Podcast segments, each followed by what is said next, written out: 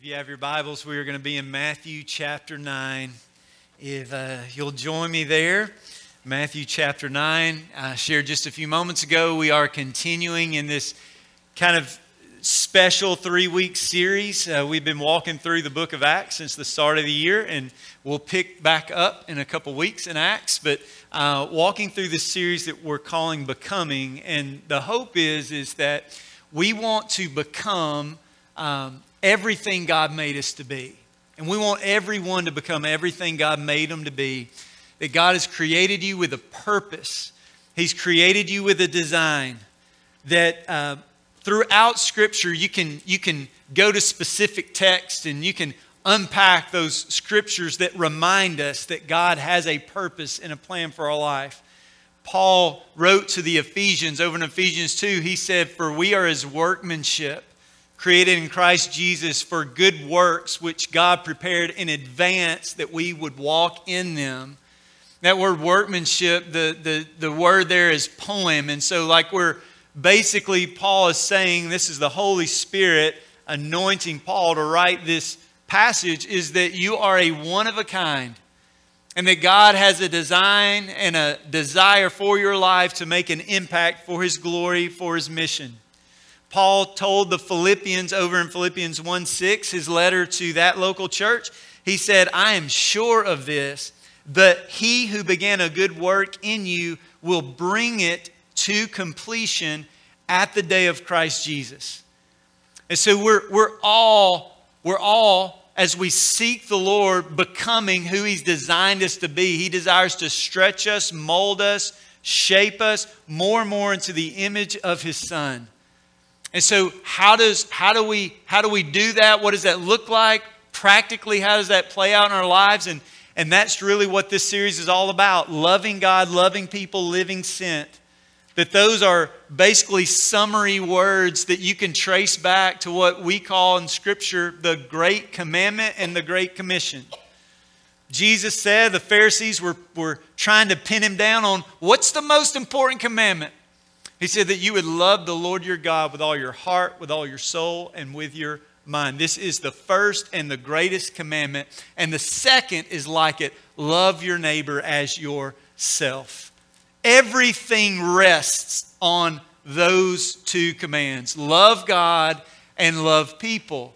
Live sent, we'll talk about that next week. But it's this idea that as Jesus called His disciples there on the Galilean mountainside to be with Him, He invested in them and then says, "Go and make disciples of all nations." And so we're talking about what does it look like to follow the Lord and become everything that He has made us to be. So last week was all about loving God, and this week is all about loving people. So in Matthew chapter 9, here's one of the reasons I love this text so much, is because Matthew is going to share his personal testimony with us. If you're a believer in the room or listening in online, and you've come to that time and place where you have surrendered your life to Jesus as Lord, you have a testimony. And that is one of the most powerful ways the Lord would want to use you to share His love with others, is to share your testimony. And so Matthew is going to share his testimony with us.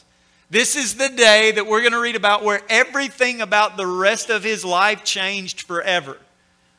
And in it, he is very intentional to kind of lay out a theme, which is Jesus is the Messiah. He is the promised Messiah of the Old Testament. He is the ultimate and true everlasting King. He's the only one. So everything in his gospel that he wrote is all supporting that theme, and that Jesus is the Messiah. He's the only one. And so maybe you're familiar with the Gospel of Matthew, but Matthew 5 through Matthew 7 has the longest recorded sermon of our Lord. It's called the Sermon on the Mount. I don't know this for sure, but my hunch is this sermon took place very close to Capernaum, which is where we're reading about today, where Matthew was. And my hunch is Matthew might have been in the crowd that day. And that no doubt Capernaum, this was his home base for his earthly ministry as he was in Galilee. And so no doubt he would hear the stories or perhaps see Christ and Christ see him, just kind of on a week to week. We don't know. We don't know, but what we do know is that as we are leading up to Matthew's testimony, he's very intentional to share some very specific miracles about the Messiah. In Matthew chapter 8, he begins and he talks about how Christ cleansed a leper. He cleansed a leprous person. Person had leprosy, they meet Jesus, they no longer have leprosy. He shares a story about how a Roman centurion comes to him and shares how his servant is sick and not well. And he's like, Jesus, I'm not even worthy for you to be in my house. And Jesus is amazed by his faith, and at his faith with a word, he is healed. Your servant's healed. In Capernaum, the synagogue is there. You can go there today. You can stand in that same synagogue, at least the foundation and some of the ruins there that Christ would have preached at. And you can walk down this little road and you can go to where Peter's home was.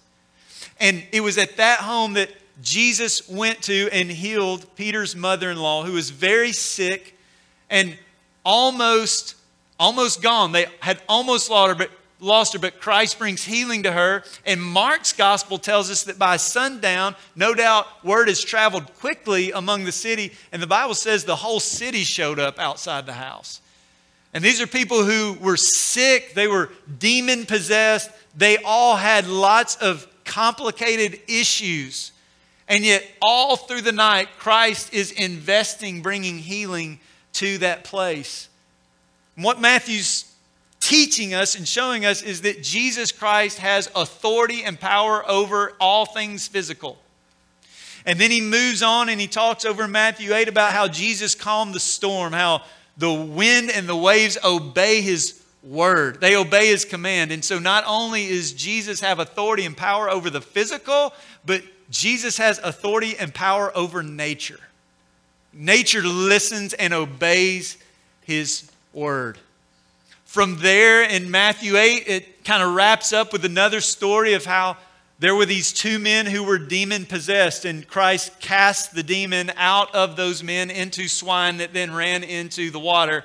And now we see Jesus not only has authority and power over physical, he has authority and power over nature. He also has authority and power over all things spiritual. And then he comes into the story in Matthew chapter 9 right before we're fixing to start, and they're in Capernaum. And if you remember that story of those desperate folks who had to get their friend to Jesus, they cut a hole in the roof and dropped him down, and Jesus brings healing to his body and forgiveness of his sin because of his faith. And the religious, self-righteous Pharisees are right there, and they don't like what they're seeing. And they don't like what's going on. And that's the setup to where Matthew is going to share with us his testimony of how Jesus changed his life. And so we're going to start with just the fact that we're going to talk about love and loving people in very specific ways. That love sees, and love invests, and love challenges. Love sees, love invests, and love challenges. I want to show a quick picture. You're going to see this. Some of you are going to know exactly what it is, all right? So who knows what this is? Just shout it out. Where's Waldo? So thankful that our next generation knows Waldo. I love these books. And just so you know, this is for real. I looked, and it took me about 5 minutes, but I finally found Waldo. He's in there.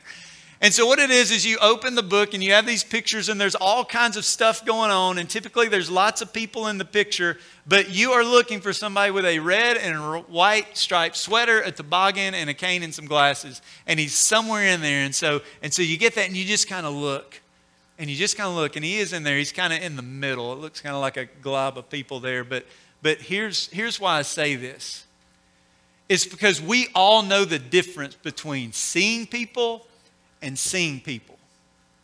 We know the difference between gathering in this room this morning and just kind of doing a panoramic view with our eye, and we see people.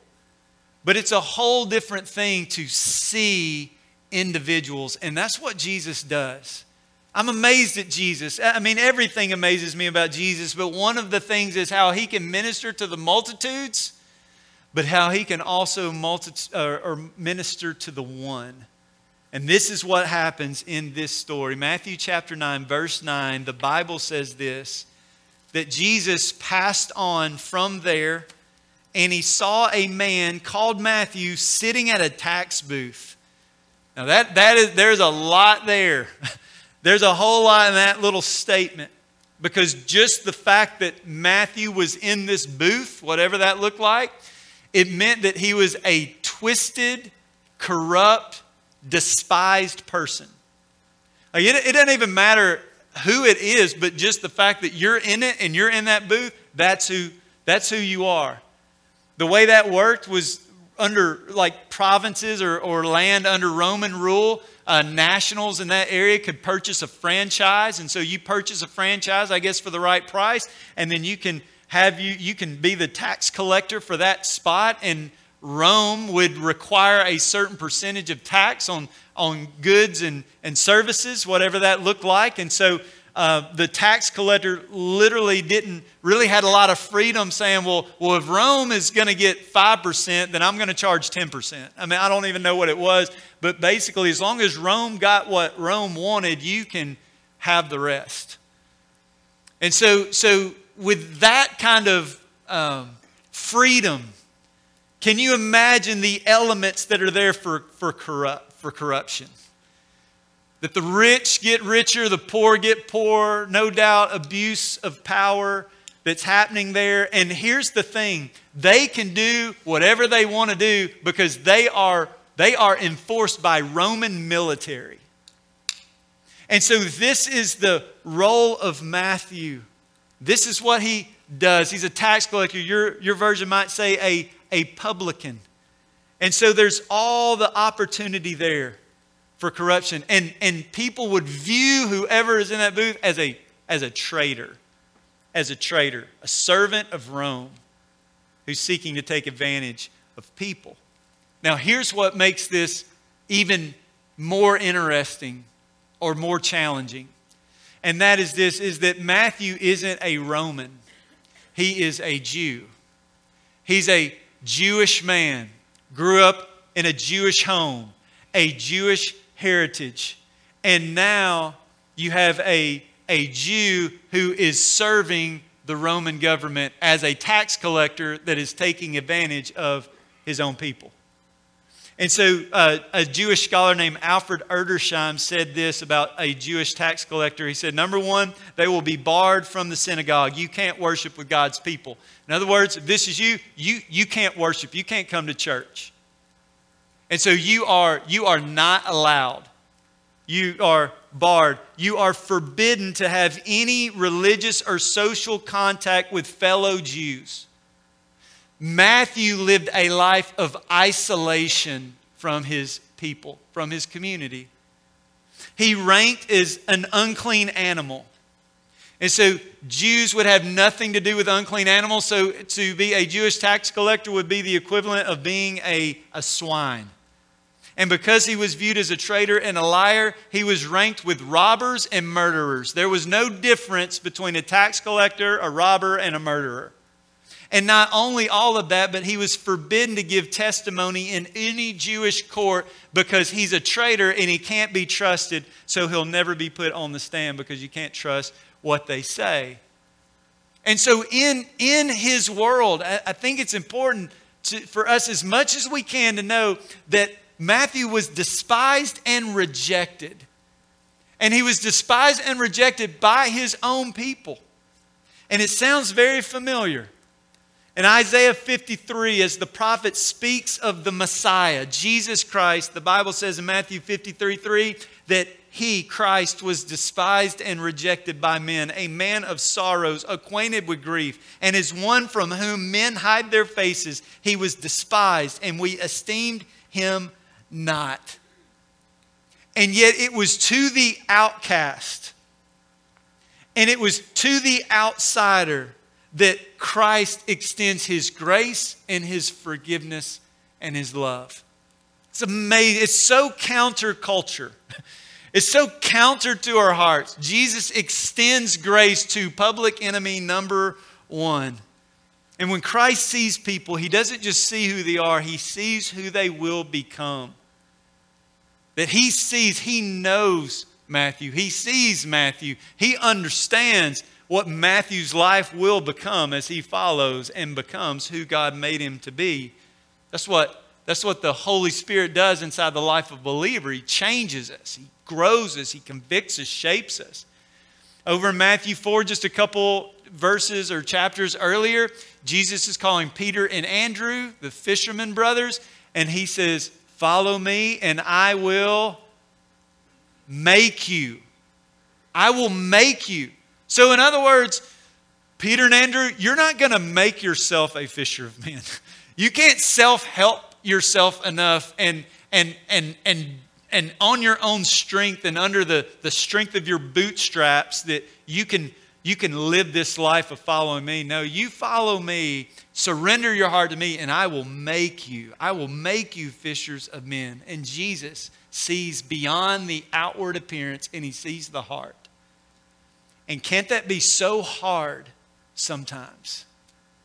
Can it be so hard to look beyond the rough facade or the beliefs, the convictions, the lifestyle that we do not agree, we do not affirm, and see beyond all that to a heart and to a soul that our Lord loves? John 3:16, we could maybe all quote it. "For God so loved the world that he gave his son." The world, that's everybody. The world is everybody. "For God so loved the world." It is the great commandment lived out for us. Love the Lord your God with all your heart, soul, mind. It's the first and greatest commandment. The second is like it. Love your neighbor, which is everybody, by the way. Love your neighbor as yourself. But it can be hard to see people that you despise. And it can be hard to see people who have different convictions. It can be hard to see sinful people. But may we be reminded that we are sinful people. We are those sinful people. It may look different. And I apologize if you're looking for that encouragement right there. I mean, we are. What does the Bible say? "For all have sinned and fall short of the glory of God." Romans 3:23. Romans 3:10, "For there is none righteous, no, not one."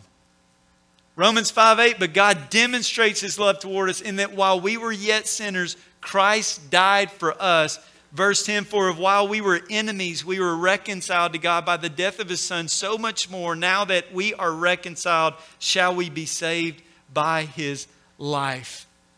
And so by God's grace, what does it look like to love people? It begins with seeing people.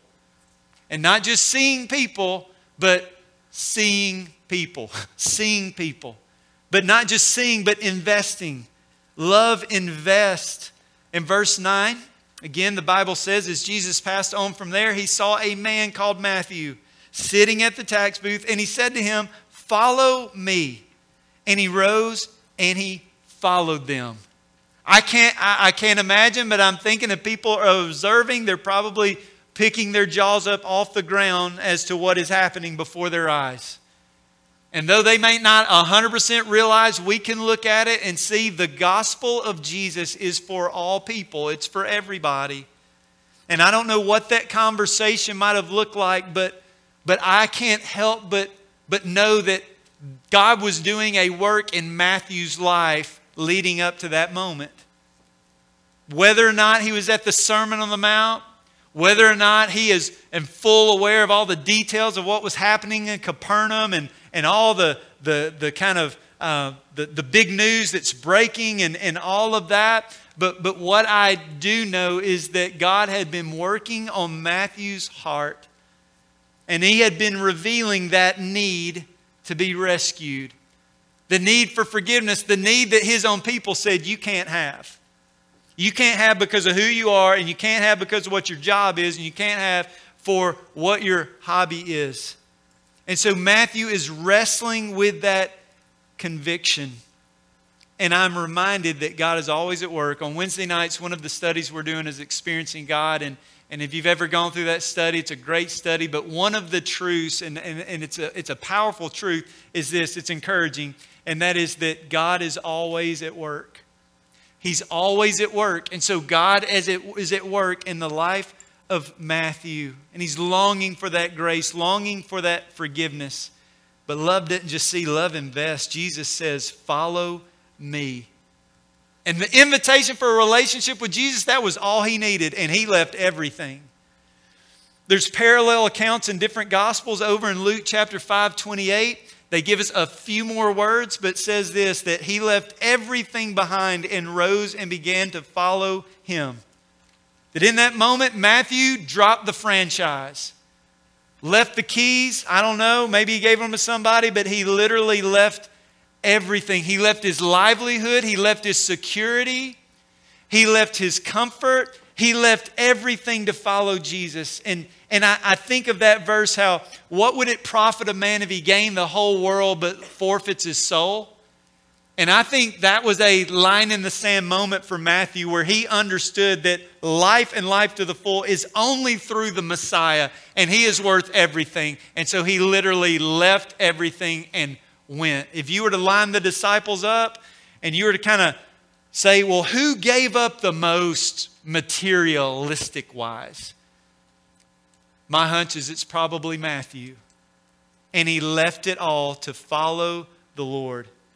And Jesus does what Jesus does. He calls his disciples, and he invests in his disciples, and he trains his disciples, and he sends his disciples out. And Matthew understood something that is crucial to the gospel. And that is this, is I can't imagine what the spiritual warfare must have looked like in that tax collector's booth. The invisible war. Jesus comes to him and says, follow me. Don't know, and maybe he said other things, I don't know, but that's what we have. He said, follow me. And I can only imagine the enemy's attempt to whisper, you can't follow him. Do you see where you're sitting right now? Do you know how much money you just took from that person that doesn't have that money? Do you know that you got to get some stuff together in your life, man? Like, you can't follow Jesus and be living the life that you live right now. But Matthew, praise the Lord, he knew that was a lie from the enemy. Because the lie says, clean yourself up first and then follow Jesus, then accept Jesus. I've had conversation after conversation with people who understand the gospel, know that Jesus is the only way, and they get to the point to say, I just need to get some stuff right in my life right now, to which in love and grace and truth, all that I can muster up, I say, you will be waiting forever. Because we can't change ourselves. And Matthew knew it. And so in his mess and in his corruption and in his bad habits, he just left and he followed Jesus. And Jesus began a work in Matthew's heart on that day that only God can do, and began to transform him. And because the love of Jesus saw him and the love of Jesus invested in him, what does Matthew do? He turns around as a fresh new believer and follower in the Lord Jesus Christ, who is willing to give everything for the Lord. And he sees the people that need the gospel. And it's people who are just like him. And not only does he see them, but he invests in them. He throws a party. He throws a party. His almost instant response to the grace of God is to share that same grace with other people who desperately need it. In verse 9, Jesus said, follow me. And he rose and followed him. Verse 10, and as Jesus reclined at the table in the house, behold, many tax collectors and sinners were reclining with Jesus and his disciples. I love to see somebody with who begins a fresh commitment with the Lord. It's refreshing. Many times folks come to Christ and they're so excited they just have to go tell somebody else. And what can happen if we're not careful, if we don't keep the fire hot on loving God and devoting ourselves to the Lord is that fire can kind of turn to just more of an ember. But yet for Matthew, the very first thing he says, I must share this grace. I must share this news with others. And he goes and he throws a party. And I can only imagine he was fired up. He was ready to roll. And this gathering was a gathering of outcasts. I mentioned parallel accounts over in Mark 2, verse 15, Luke 5, 29. Kind of gives the other perspectives to this story. But they let us know this is Matthew's house. And so this is his house. Matthew doesn't say it, which, by the way, could be a mark of just even Mark's or Matthew's humility. Like, he's not trying to be the main player in the story. He's not saying, hey, look at what awesome thing I'm doing in my house. Like, almost in his testimony you read, he's just humbly sharing. At the house we invited, and there's outcasts. We don't know who was there, but it could have been more tax collectors. It could have been murderers. It could have been drunkards. It could have been prostitutes. It could have been what culture might refer to as riffraff. But to sum it all up, ungodly people. Ungodly people. And I love this, is that Jesus was willing to invest in them. Jesus could have spent his time all kind of different ways on that particular day. But at that day, at that hour, the most important thing for him to be was in that house full of sick, spiritually sick people who needed a doctor. And that doctor was Jesus. And so love sees and love invests. But love also challenges. Love challenges. Love challenges our comfort zones. It challenges what we're, comfortable doing. It stretches us. This is why the love of Jesus is so radical. It's so counterculture. Because this is what the love of Jesus looks like. In verse 11, the Bible says, and when the Pharisees saw this. So, the Pharisees, notice we got people seeing different things in this same story. Jesus sees the sinner in need of his grace and forgiveness. And the Pharisees see a wicked people who don't deserve his grace and his mercy. They see different things. And when the Pharisees saw this in verse 11, they said to his disciples, why does your teacher eat with tax collectors and sinners? And their minds are made up. I don't think they have good intentions asking this question. I think they know, I don't think there's an answer that anybody could say that would satisfy them in that moment. I think they've already made their mind up that what is happening in this room is not of God, and that they would have nothing to do with it. My hunch too is that they were a little nervous to go and talk to Jesus, so they talked to the disciples. But he's talking to them, and they were uncomfortable with Jesus. They had their minds made up about him and who he was, and they were absolutely blinded by their self-righteousness. They were blinded to their own sin. They didn't need the forgiveness of Jesus, and those other people don't deserve the forgiveness of Jesus. And this is the dynamic that is at play as the Pharisees are watching in, but Jesus enters into the conversation in verse 12. But when he heard it, Jesus is going to teach him a lesson about love. But when he heard it, he said, those who are well have no need of a physician, but those who are sick. Jesus confronts them. And what he says, he talks about how that when they heard it, those who are well have no need of a physician, but those who are sick. I mean, who in here likes going to the doctor? Nobody. First service, nobody. Nobody likes going to the doctor. Why? Because you're healthy. Or you don't want to know the truth. Or you don't want to know what's going on. Like, you're healthy, so you're not going to go to a doctor. Unless there is an illness that you have that has ratcheted up enough to say, okay, I need help. And I need somebody to help make me feel better. And so I call and I make the appointment. The Pharisees didn't need a doctor. because they had it all together.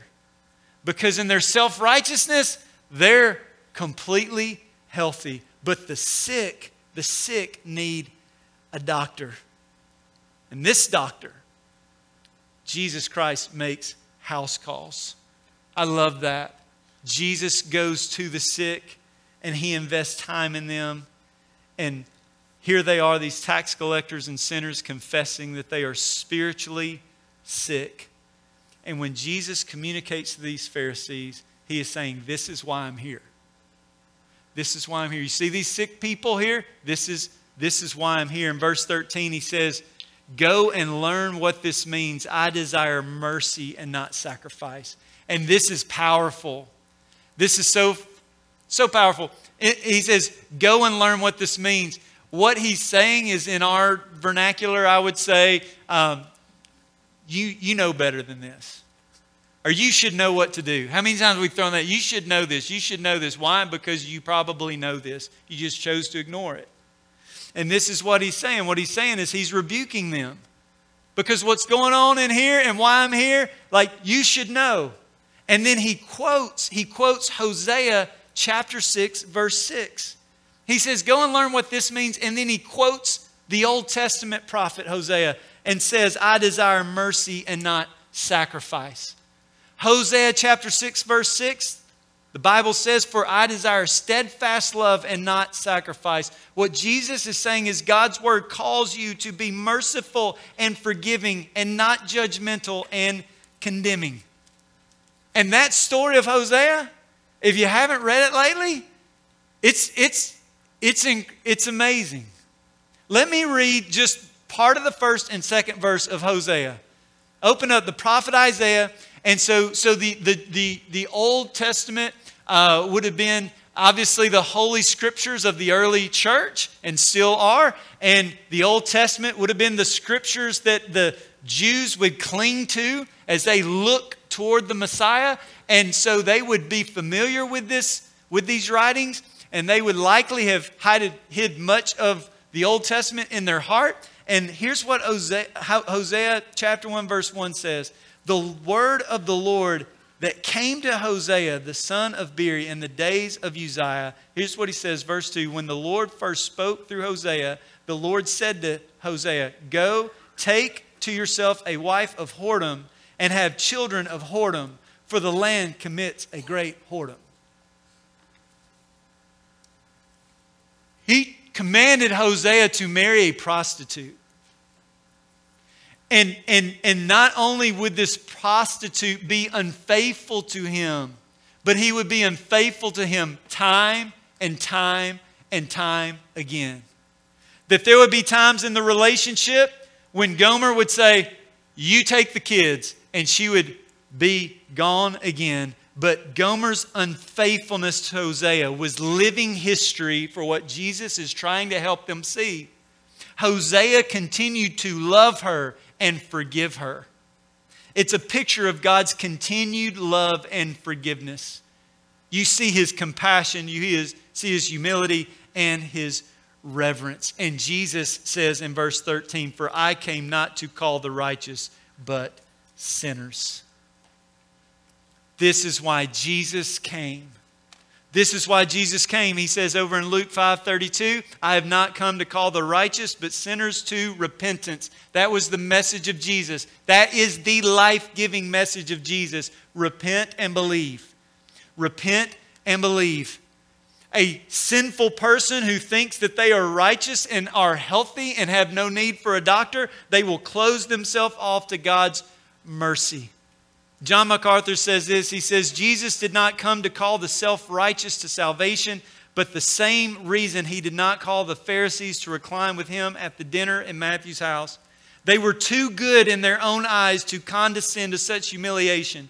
And because they would not identify themselves with fellow sinners, they could not be identified with Christ, who offers salvation only to sinners who are willingly acknowledge that they are sinners. He's basically saying you're satisfied with yourself. That the kingdom of God is for the spiritually sick who want to be healed. The spiritually corrupt who want to be cleansed. The spiritually poor who want to be rich. the spiritually hungry who want to be fed, the spiritually dead who want to be made alive. It is for the ungodly outcast who long to become God's own beloved children.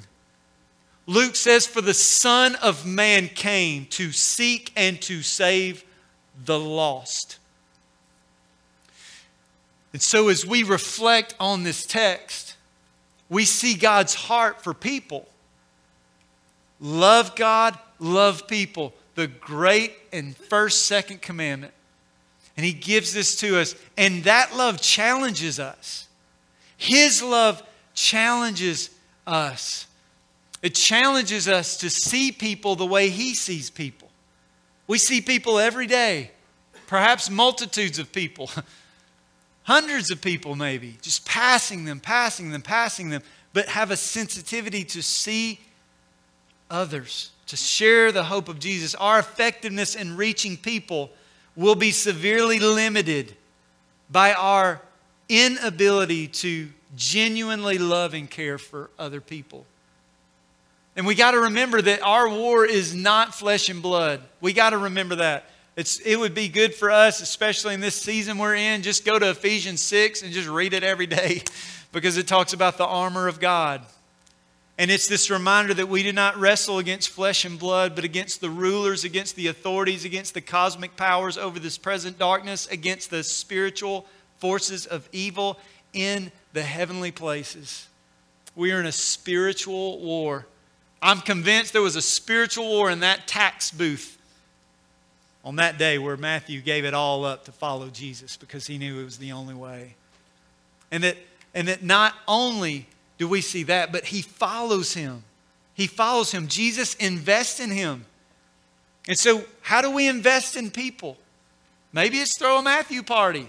We're going to talk a little bit more about that next week. Just what does it look like to live sent in our culture and where we're at? But it could be to, it's just whatever the Holy Spirit lays on your heart. It's just to invest, though it takes time, it takes energy. It can look a lot of different ways. Perhaps it's to share a meal with someone who recently moved into your neighborhood and you just want to make them feel at home. I've heard it been said and I believe it. The dinner table is one of the greatest evangelistic tools that the believer has to share a meal. So often Jesus was sharing meals with people when he's investing and he's teaching in them. So love sees, love invests, and love challenges. And this is where it turns personal.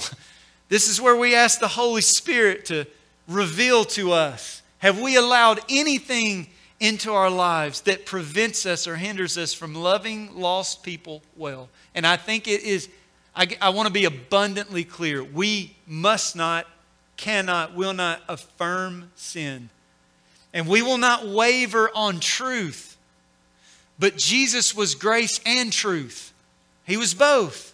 That's who He is. Every interaction, grace and truth. And so God, help us to live out lives in grace and truth. As we grow to become everything God made us to be. As a church, I mentioned this last week, but we're going to drop in ongoing opportunities through the year.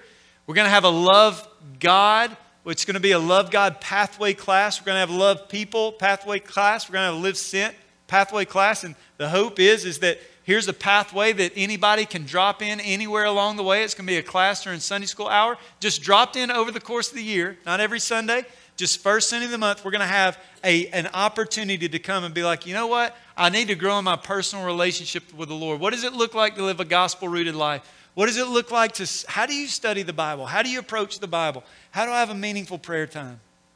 Love people. How do you make disciples who make disciples? How does that happen? It's one of the greatest ways to love people is to disciple them and invest in them. And so these are opportunities that are going to be sprinkled in as an opportunity for you to grow. And then the last thing that I would share is I wrapped up with it last week, but I love this verse, 1 John 4:19. We love because He first loved us. God made the first move. God made the first move. And our love for Him and our love for people, it's simply our response to His love for us. And I love how Jesus says, I came not to call the righteous, but sinners. And God offers many good things. But the very best thing is that he offers forgiveness for us because our greatest need is the forgiveness of sin. And in Revelation 3:20, the Lord says this, "Behold, I stand at the door and knock. If anyone hears my voice and opens the door, I will come into him and eat with him, and he with me." And if you're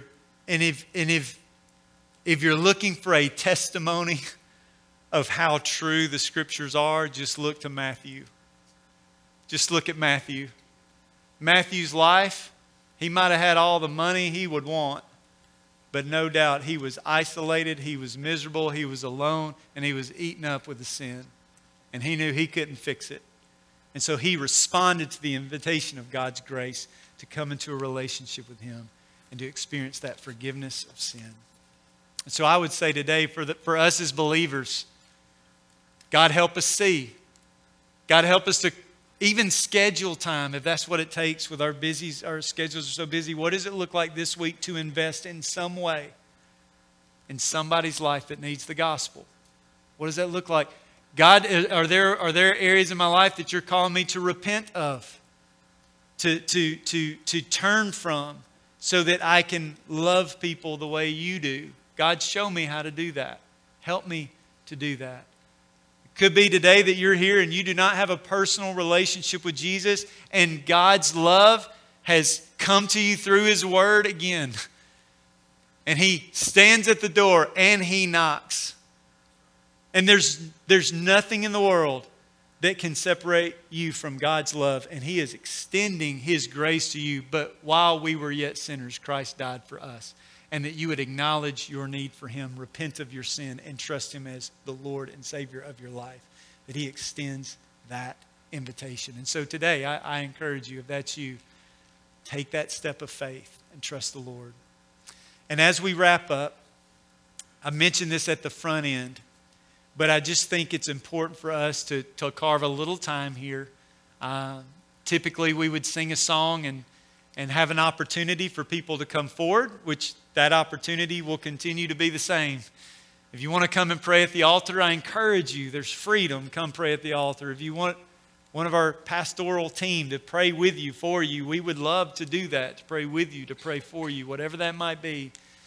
But we also are keenly aware of the brokenness that we see all in our world. I mentioned this Wednesday. It was a statement from a pastor in Afghanistan who said this. He said, "We will meet," speaking of the church, "we will meet and we will likely die." That is his statement. We pray for the preservation of life. We pray for justice. We pray for protection. We pray for those needs. We pray for those who don't have the ability to help themselves. We pray for the church that they would be bold and be courageous in this hour of need. We look just below us in the Caribbean and see Haiti, who I think the last number I saw was north of 2,000 deaths through an earthquake, thousands more hospitalized, hundreds of people displaced and have nowhere to call home and just essentially living on the streets. We look around in our world and we see the healthcare systems are overwhelmed and the stresses that are added and people's lives who are being touched by sickness and on top of that, all the brokenness that we see. But take heart. Take heart in the one who has overcome the world. And just like we sang, in Christ, we will see the victory. We will. We will. And we can trust Him because He's the sovereign Lord, the maker of the heavens, the maker of the earth, the maker of the seas, and everything in them. And so what I like to do is we're just going to take a few moments and just pray. Just pray to the Lord. Intercede. Intercede. Pray for those who maybe the Lord would lay on your heart. And let's give some time to pray to the Lord. Again, pastors will be here if we can pray for you. Let's spend some time in prayer.